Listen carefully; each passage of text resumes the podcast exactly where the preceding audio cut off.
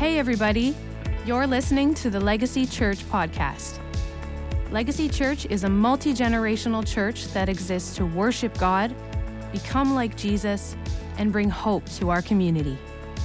Today, we're sharing a message from our current series.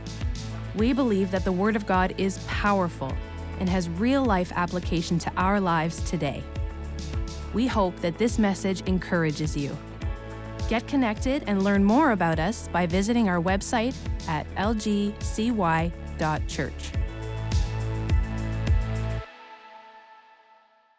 But we're starting in Mark chapter 4 today, verses 30 to 32. Jesus said, How can I describe the kingdom of God? What story should I use to illustrate it? It's like a mustard seed planted in the ground. It is the smallest of all seeds, but it becomes the largest of all garden plants.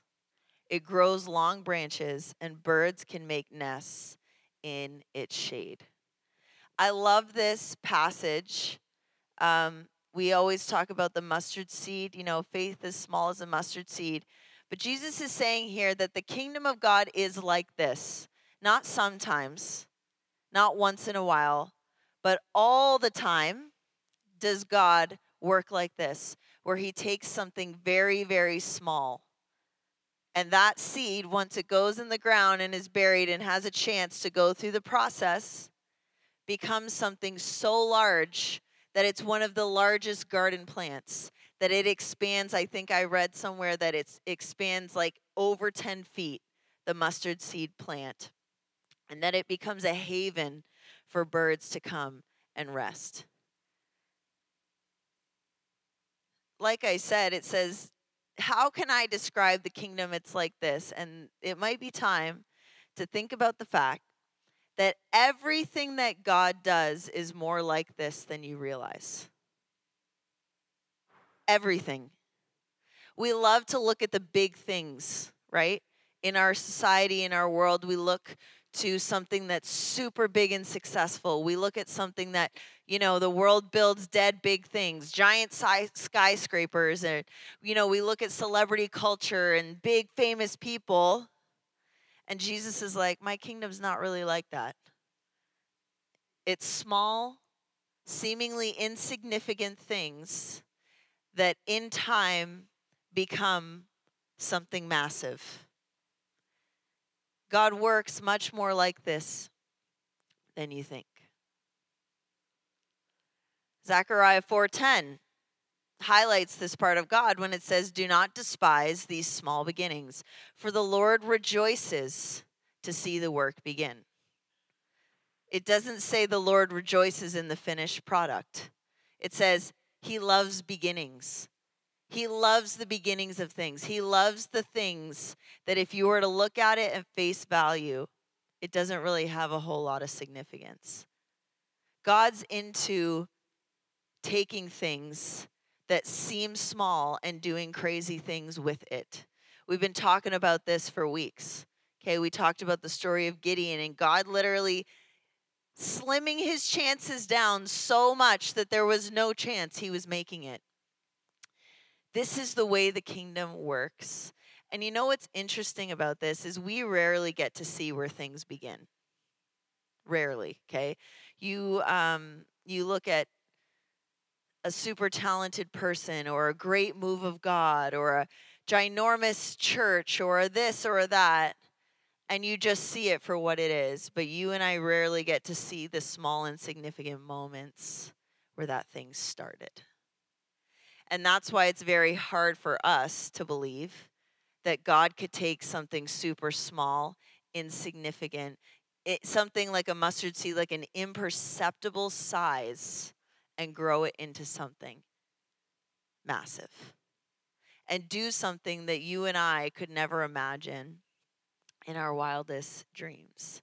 We look at accumulation of wealth, right? We look at the millionaires, the billionaires, but everybody started somewhere.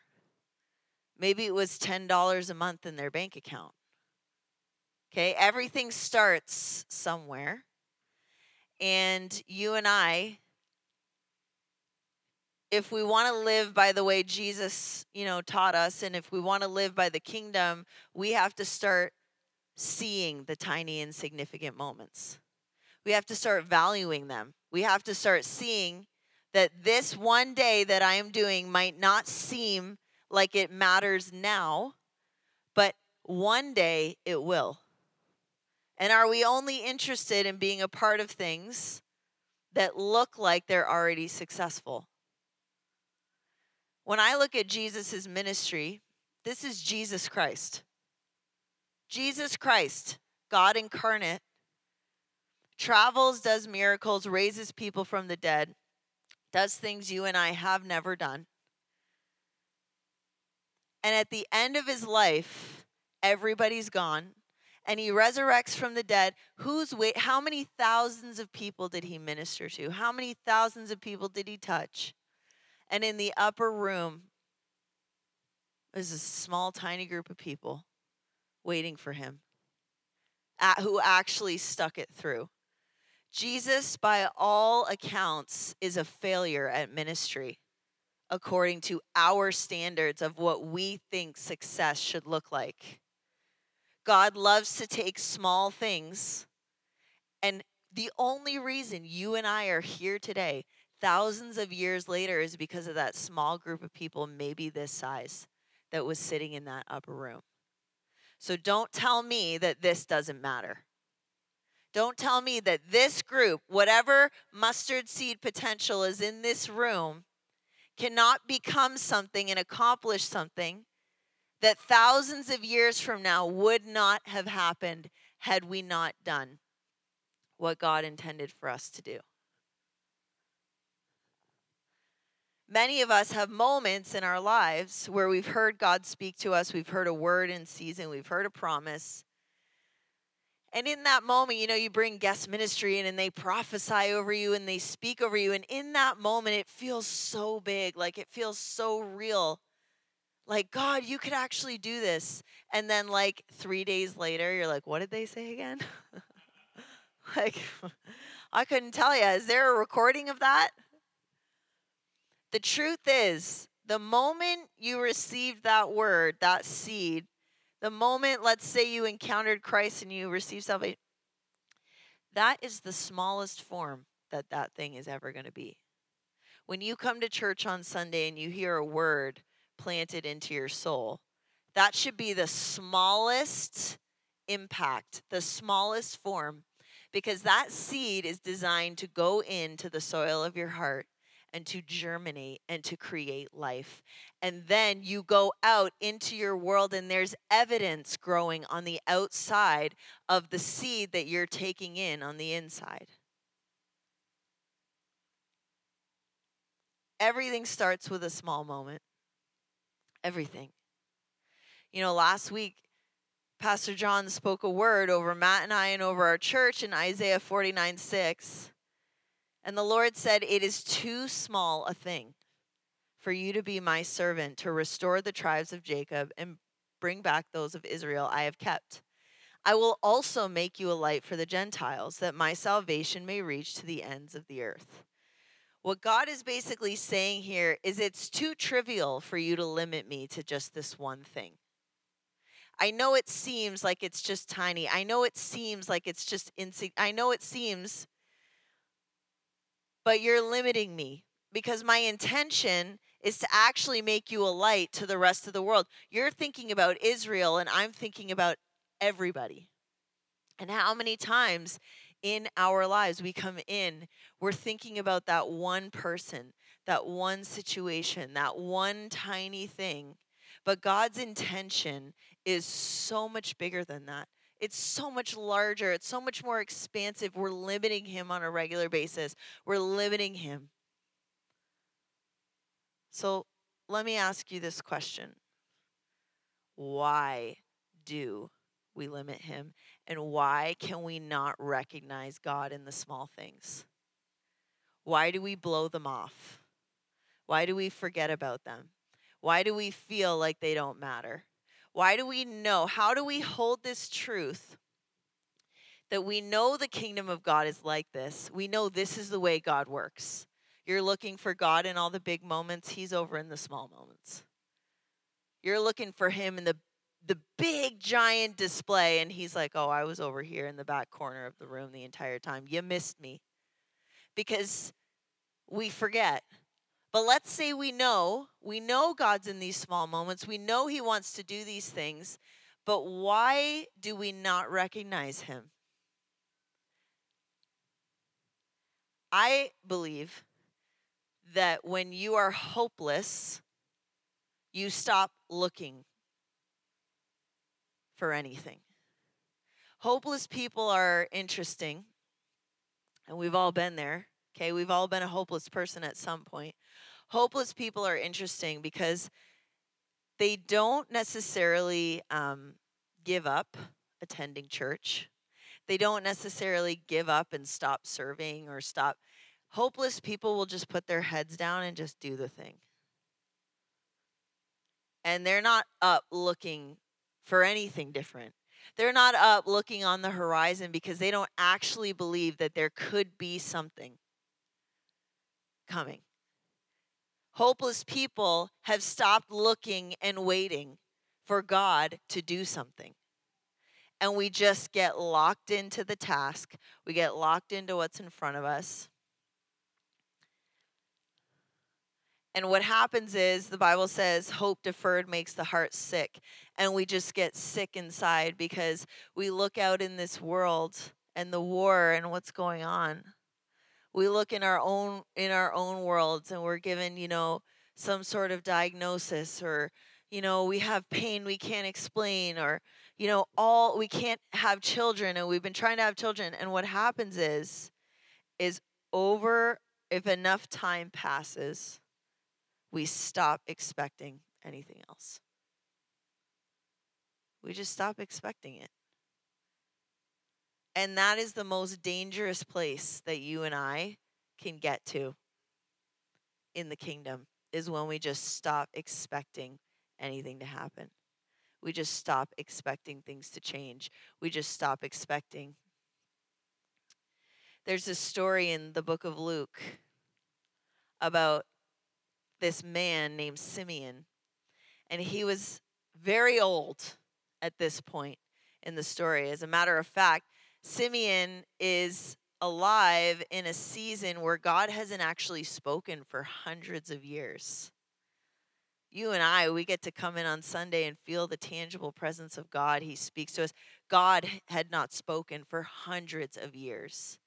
And here's this man, and he's waiting. He's waiting. It says in Luke 2 22 to 25. Then it was time for their purification offering. This is talking about Mary and Joseph, as required by the law of Moses after the birth of a child. So Jesus' parents took him to Jerusalem to present him to the Lord.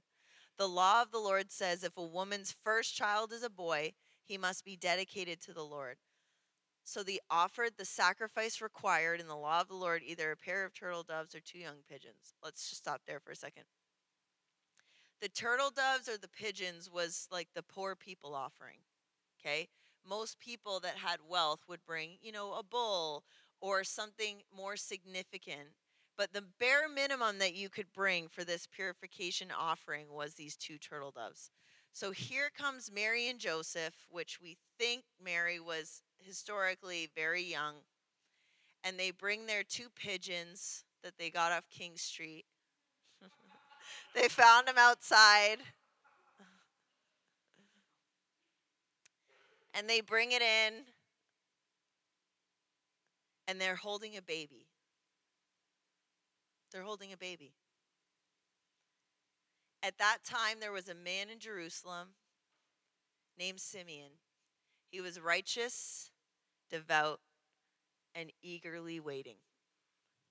He was eagerly waiting for the Messiah to come and rescue Israel.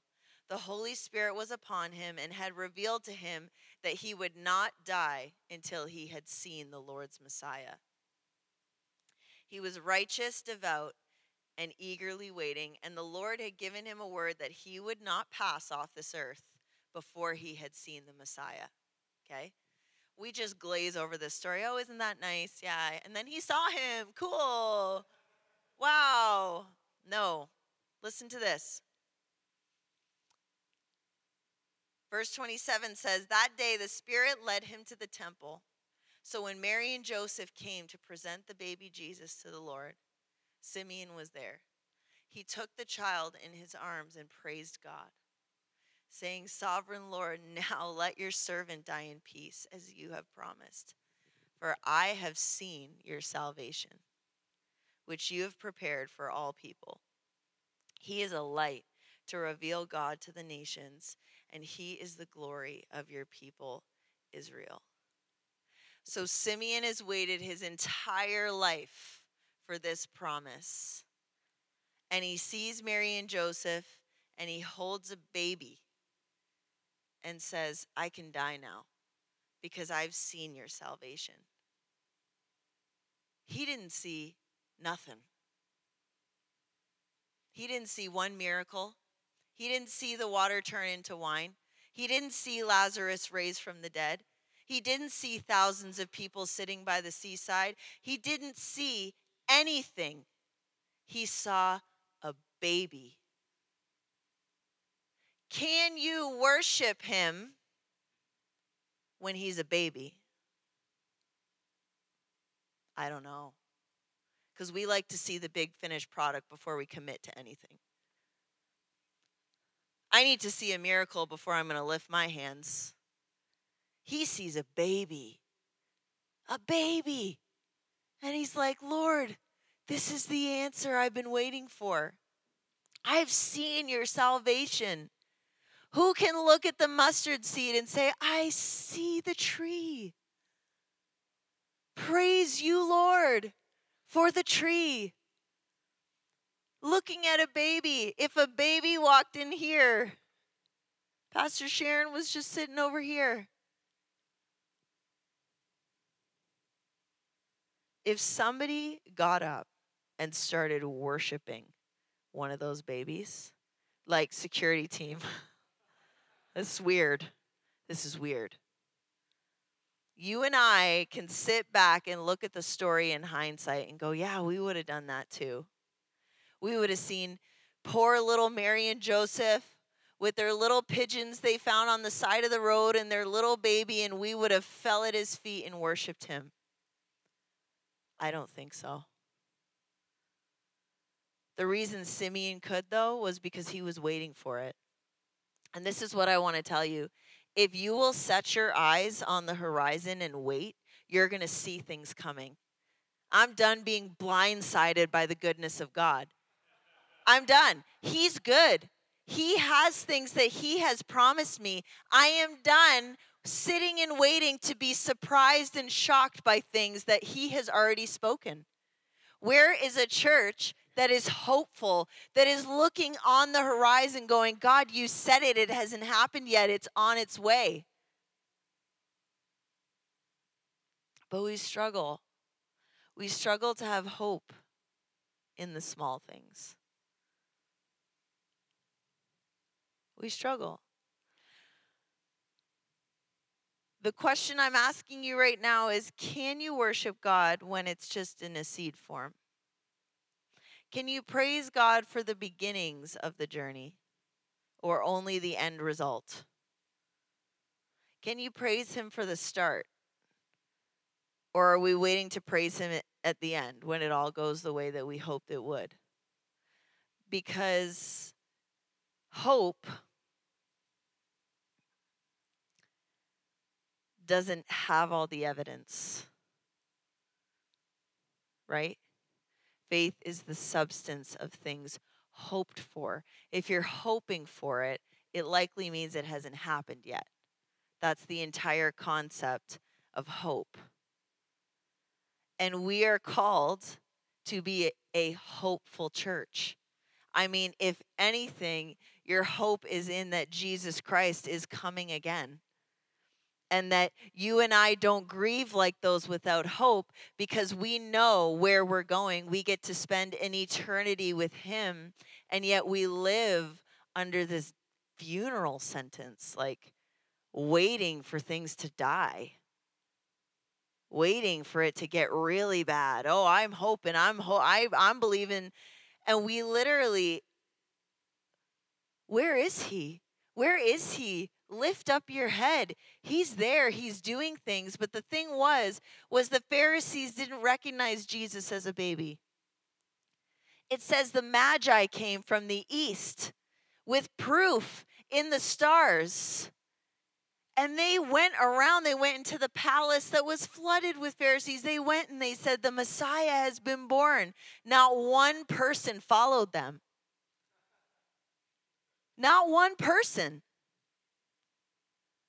The very people that did not recognize what God was doing when he was an infant did not recognize him when he was raising people from the dead in front of their faces. If you don't see him in the small things, you're never going to see him in the big things because you've stopped looking. When you stop looking, you stop finding. My son, God bless him.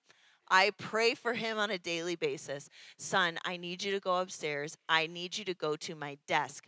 Open the drawer. There's a silver case in there, okay? I can't find it. Like, and that's like within 30 seconds. I'm like, how did you even get up the stairs that fast? He's already determined he can't find it before he even gets there. It's it's a miracle.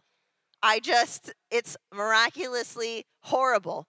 So he gets up there. I'm like, open the desk drawer. I did. I have to go walking up the stairs, and it's exactly where I said it was. I love him. You know, we can't all be, we can't be all good, okay? Can't have it all. He's talented at sports, but couldn't find a thing if his life depended on it. But that's us. God leads us in His Word, He shows us where He can be found. I can't find Him, I can't hear Him. He's not speaking. I don't see it. I don't see it. And He's like, You're not looking. You've already decided that you're not going to find it. So, you know what's going to happen? You're not going to find it. You're not going to find it. But what if you started making the decision to seek out hope? To seek out God, what are you doing? It's so easy to rhyme off everything that's going wrong. And every, any one of us on any given day has a list of 25 problems, and they're all legit and they're all valid. It's not easy to find what's wrong. It's hard to find hope. It's hard to keep your eyes on the horizon and to believe that something greater could come of whatever tiny little life you have. It's hard to believe that God could do something massive through a little church full of people. It's, it's hard to believe, but we don't live by what we see. This is a kingdom of faith. This is a kingdom of going, I, I acknowledge what's happening in front of me, but my eyes are above that on a different horizon, on the horizon of hope, on the horizon of what the Word of God has promised. Listen, I'm not sharing this with you. And I say this all the time because I feel like we just get in these modes where we think that we're the only ones who are going through things. I'm the only one that's feeling this right now. I'm the only one that has reasons to be hopeless. Look around you. Look around you. The church is not a perfect place.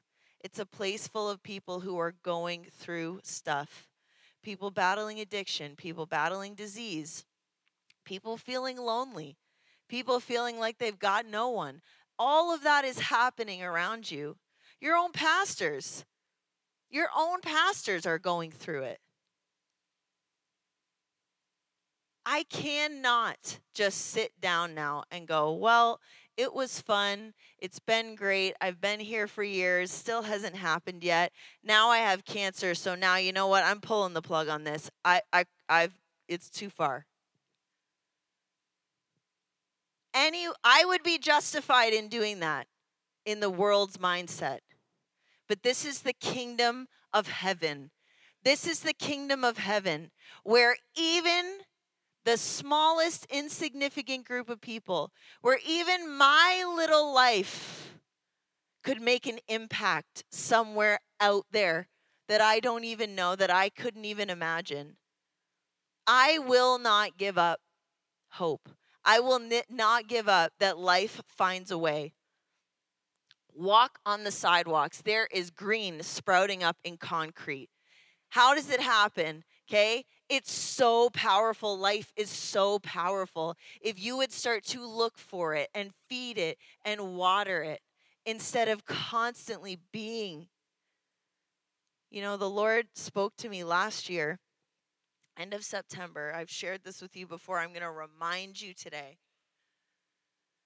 We were having a women's conference, and I had just lost that year. I had lost, our family had blown up, my personal family had blown up. Everything fell apart. And I laid on the floor at the altar and I was waiting to cry. And I was just like devastated, waiting to cry. And the, the Lord came along. Uh, hello.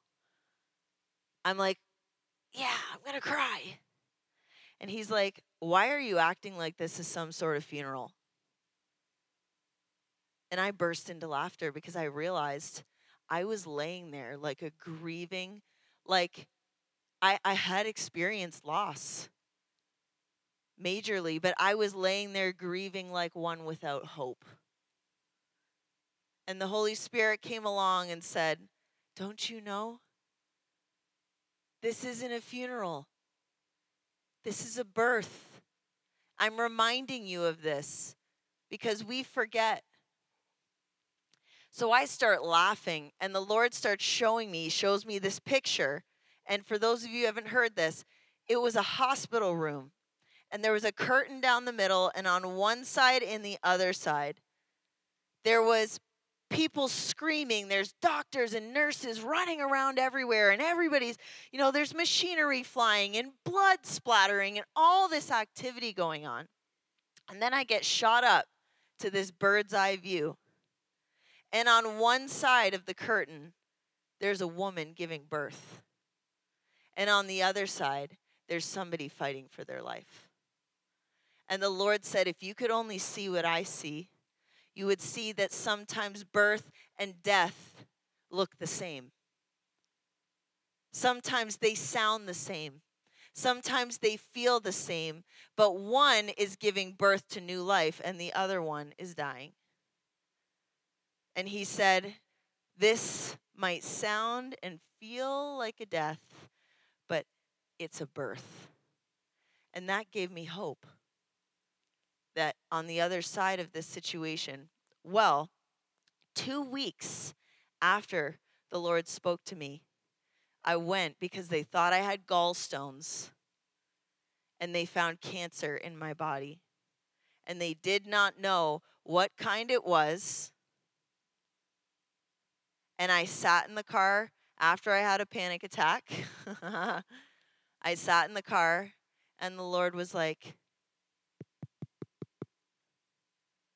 This isn't a funeral. This is a birth. See, I thought I knew what he was talking about there, but he knows, right? He knows what's coming around the corner. And I took a deep breath, and in that moment, I knew I wasn't going anywhere. I didn't care if they told me it was this or it was that or it was this, it was that.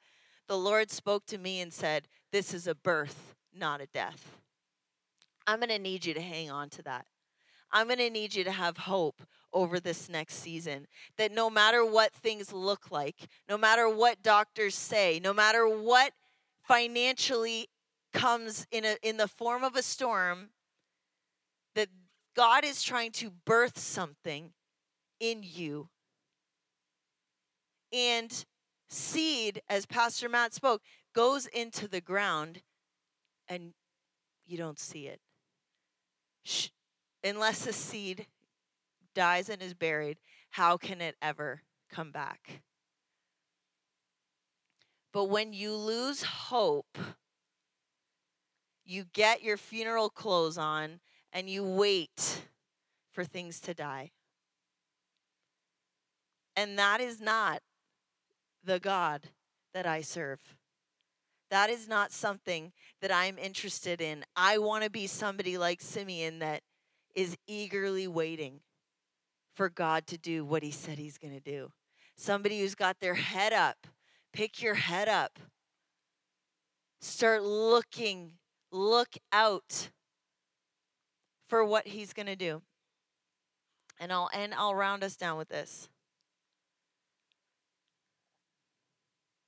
Mark 6 verses 1 through 6. Jesus left that part of the country and returned with his disciples to Nazareth, his hometown. The next Sabbath, he began teaching in the synagogue, and many who heard him were amazed. They asked, Where did he get all this wisdom and the power to perform such miracles? They scoffed and said, He's just a carpenter, the son of Mary, that poor family. And his brothers are James and Joseph and Judas and Simon. His sisters live right here says they were deeply offended and refused to believe in him. Then Jesus told them, A prophet is honored everywhere except in his own hometown and among his relatives and his own family. And because of their unbelief, he couldn't do any miracles among them except to place his hands on a few sick people and heal them. Jesus was amazed at their unbelief. The problem with this town was that they knew Jesus when he was small. They knew toddler Jesus. You can cut that track because that's just going to drive me nuts. I have ADD. I can't hear two things at one time. Um, seriously. If there's like music on, I just squirrel. Like, I can't do it. They knew Jesus.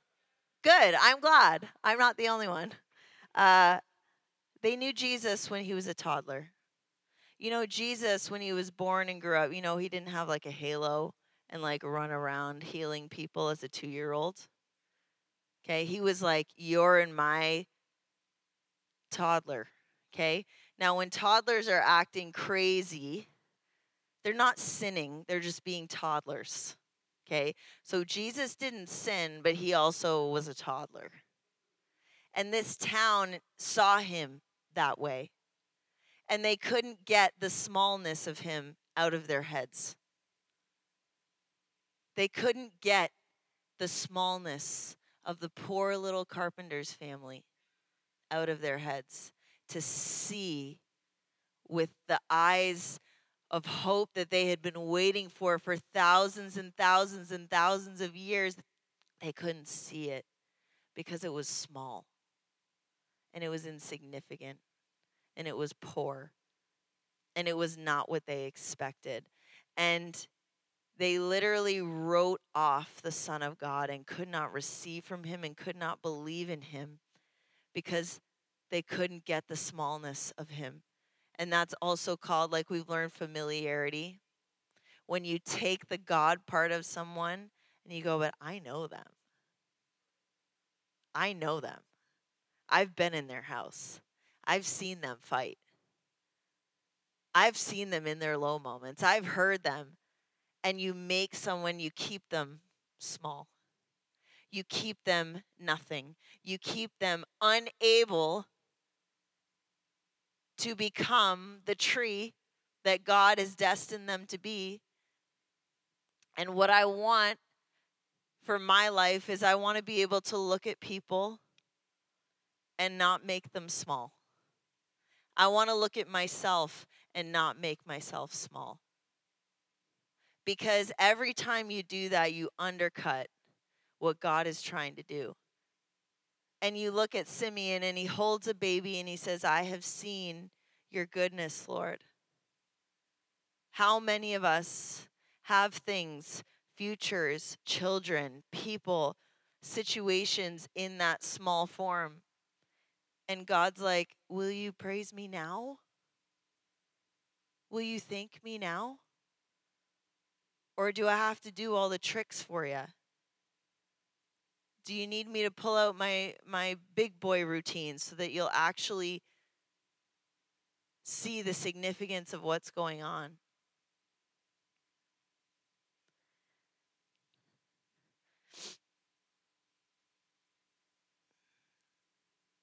Psalm 42.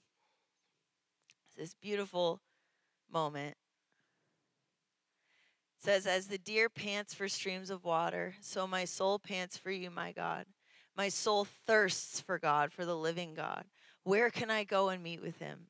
My tears have been my food day and night, while people say to me all day long, Where is your God? These things I remember as I pour out my soul. The psalmist is saying, Remember how I used to go to the house of God with shouts of joy and praise among the festive throng? we were in youth this week. And there's a few kids, and it's a perfect seed form. It's great. I like, I wouldn't change a thing.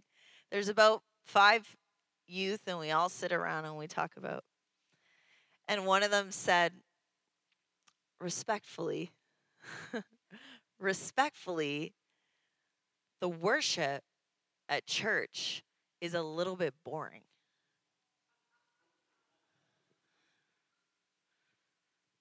Respectfully, no one moves.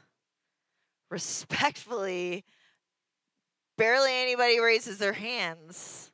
And here I am trying to teach the youth about worship and they're like, respectfully, no one at church does this. Let that zinger hit. Let it hit. And I felt like the psalmist in that moment. Phil and I told the tales of how we used to dance, how we used to come in with shouts of joy and praise in a festive throng. and they said, Yeah, we've seen the pictures. We've seen the pictures. My heart eh, broke. And I read this psalm and I realized the psalmist said, Remember, I used to go into God's house with shouts of joy and praise. And then he says, Why, my soul, are you so downcast? Why are you so disturbed within me? Put your hope in God. For I will yet praise him, my Savior and my God. He goes on to say all of these things how the Lord directs his love at night with his song like God has been there for us. And he says again, Why are you so downcast? Why are you so disturbed inside? Put your hope in God. You walk into this place, say that to yourself. Why am I so disturbed? We immediately start looking at everybody else. I am disturbed in my spirit. There are foul people in this place. We start going in full on judgment mode. There's something going on here. It's definitely the pastors. Maybe it is. I don't know. You know what? Your soul's disturbed because you need to put your hope in God. Not people, not pastors, not a church, not a building, not legacy. Your hope is in Him. And no matter what happens, no matter what you face, your hope is in Him. I don't want to recall the tales to the kids. Remember when we used to dance? Remember?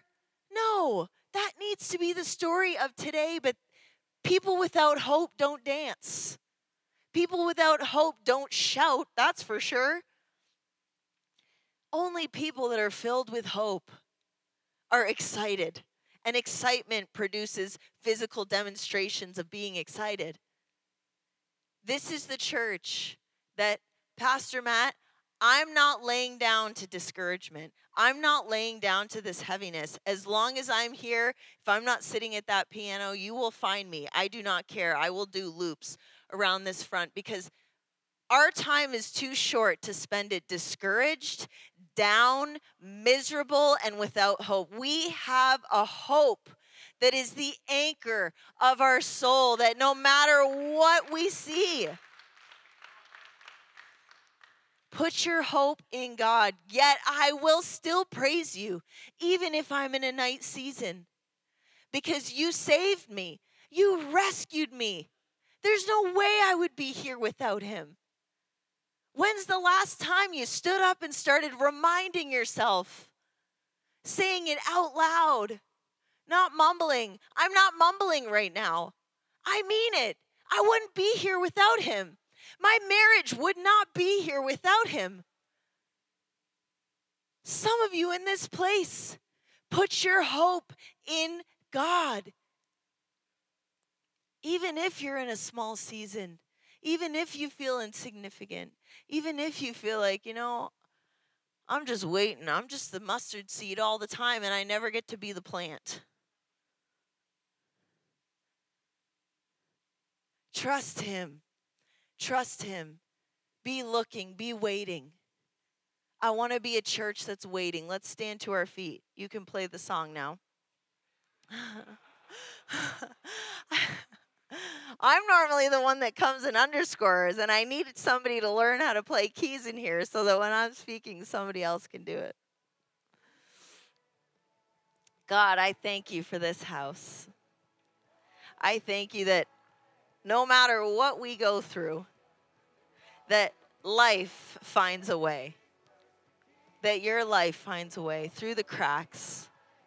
God, I thank you that your word for this house is that we are going to go, and wherever we go, life is going to return. I thank you, Lord, that dry bones are coming back together, that muscle is being added, that tissue is being added, that things that have been impossible are starting to open up, that you are going to move in this next season. God, we want to be people that are eagerly waiting for you, that are looking out, eagerly waiting, so that when you arrive on the scene, we can recognize you. So that when you show up, we can say, God, I have seen salvation. I have seen the thing that I've been waiting for.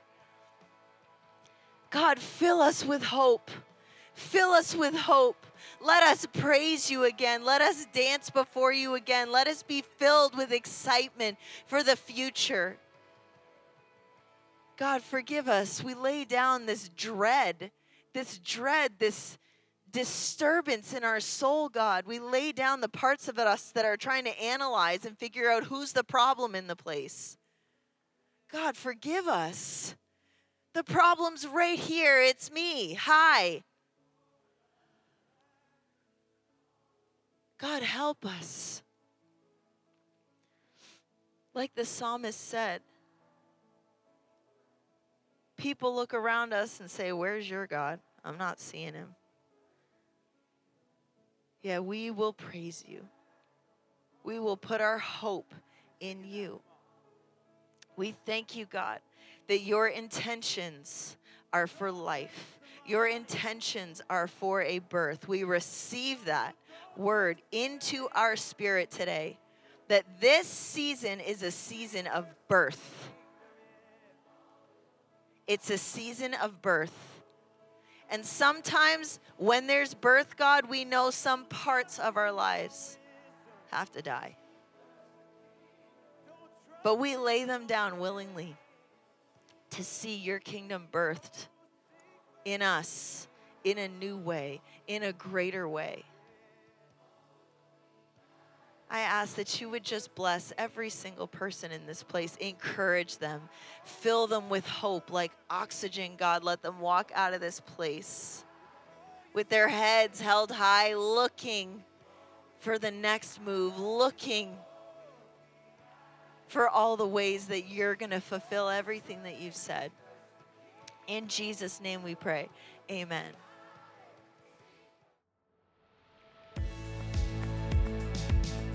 Thanks for listening. To hear more, subscribe to this podcast and connect with us on our website at lgcy.church.